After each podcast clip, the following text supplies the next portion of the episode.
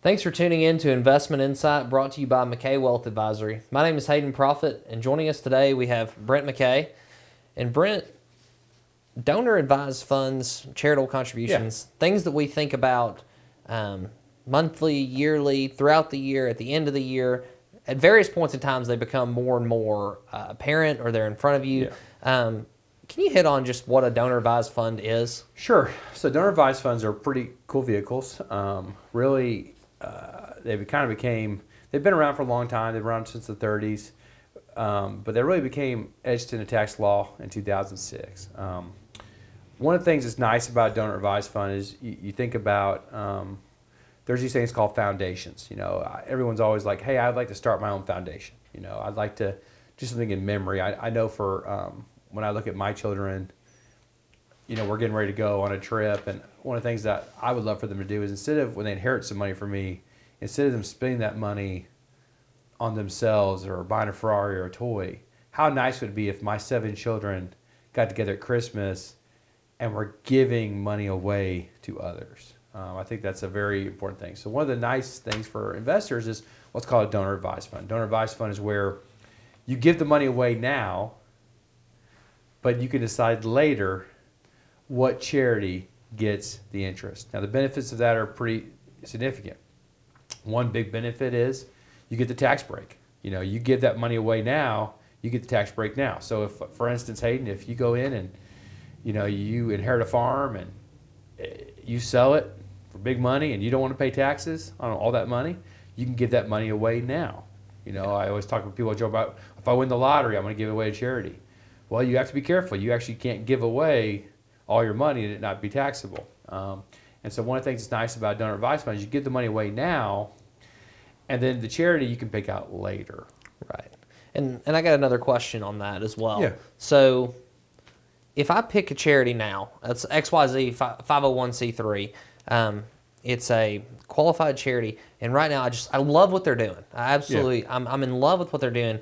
And then management changes, and later on, I'm not exactly as it's kind of the apple has lost its shine, so to speak. Yeah. And I'm not as in love with what they're doing. I would like to send it to another 501c3 or somewhere else. Can I change it later on? So once, if you give money to charity and you give them principal, it's theirs. Right. With a donor advised fund, if you're giving them mainly interest or a portion of that account, you can then change where it's designated, as long as it's not an IRA. There is a, there are some special Sure. rules with IRAs, um, but outside of IRAs, um, you can basically change it. So, like, let's say, for instance, you really like St. Jude. But let's say St. Jude says, "Hey, you know, we've decided that helping kids with cancer be cured is not our not our goal anymore, and we're going to start becoming a nature conservatory organization." We're like, well, that's kind of lost the mission. And so, one of the things you can even do too is, let's say, hey, you know, you have a whole flock of kids, and you're just like, you told your kids this is the mission, and your kids can actually change it after the fact too. So what's nice about donor advised fund is you still maintain control of a lot of the charitable endeavors for that fund, which is powerful. Right.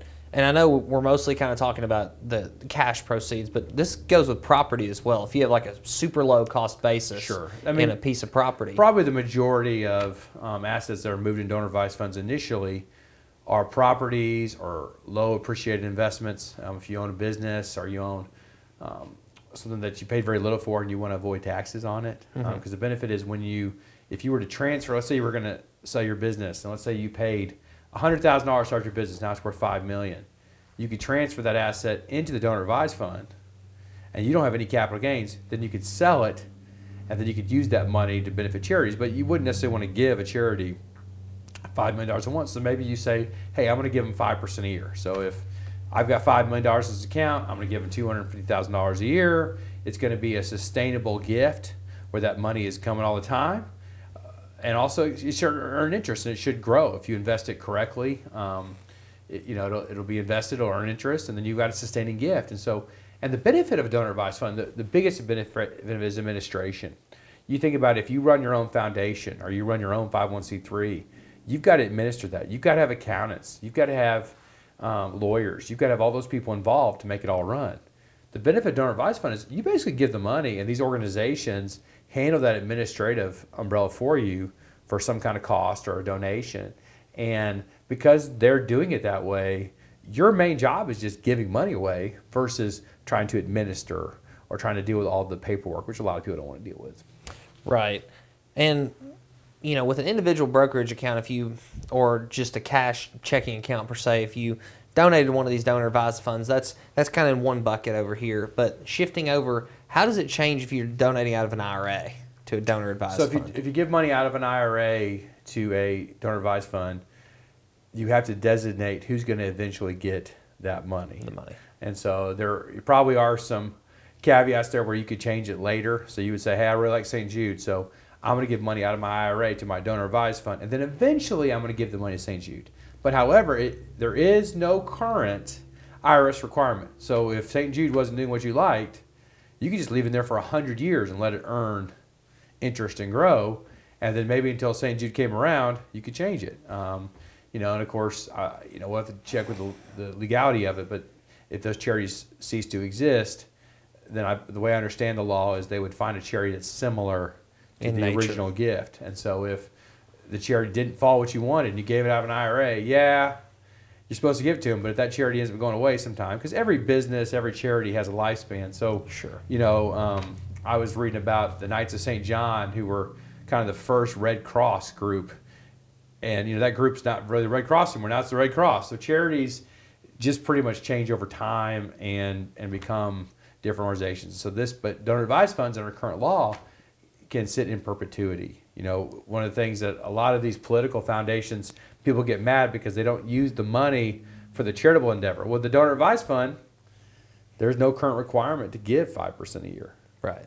which is huge because if the markets were down or if your investment had lost money or if you had non-liquid investments so if you have money that you can't get you know if you're giving property something you can't just give 5% a year away because maybe there's no rent maybe it's empty well here it goes a donor advised fund you can wait till it starts earning interest again and having rent again and then give money away Right. And you can invest it how you see fit, right? You, Correct. Based on how, really, how aggressive you want to, if, if we're just talking in stocks and the equity market, basically, but you can invest it aggressively, stocks and bonds, yeah, aggressively or conservatively, just based on how you want and, to. and that's always up to you but the most a lot of donor advised funds are in non-liquid investments Right. for you know for the benefits of the taxes and, And that makes sense because there's not a 5% rule on a piece of property. It's not very liquid until it sells. but once it does sell once it is liquid then go from there yeah.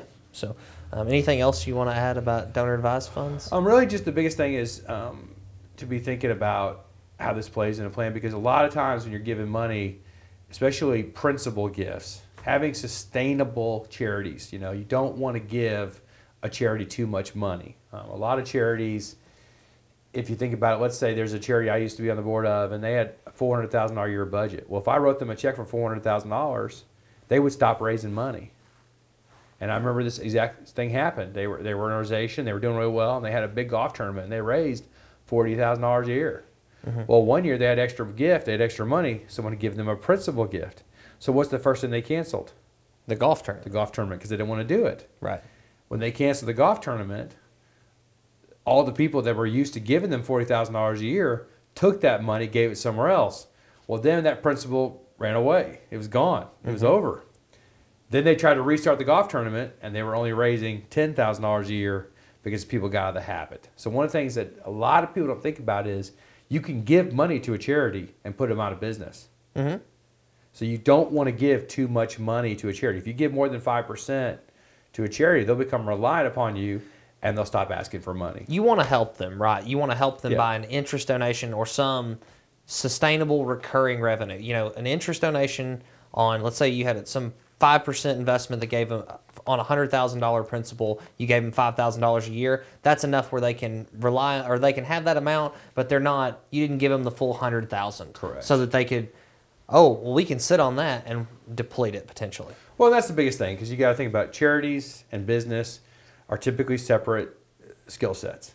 If you're very charitable and you got that big heart and you really love helping people, not that it's saying a lot of times some of the finance geeks like us may not have the biggest heart, maybe more left right brain or you know type situation, and so you want to be very careful when you're giving money to charity not to give too much. So, donor advised fund is a great vehicle where you can give it, you know, to the charity, but do it in a way that's sustaining, in a way that they still serve the mission that you want done.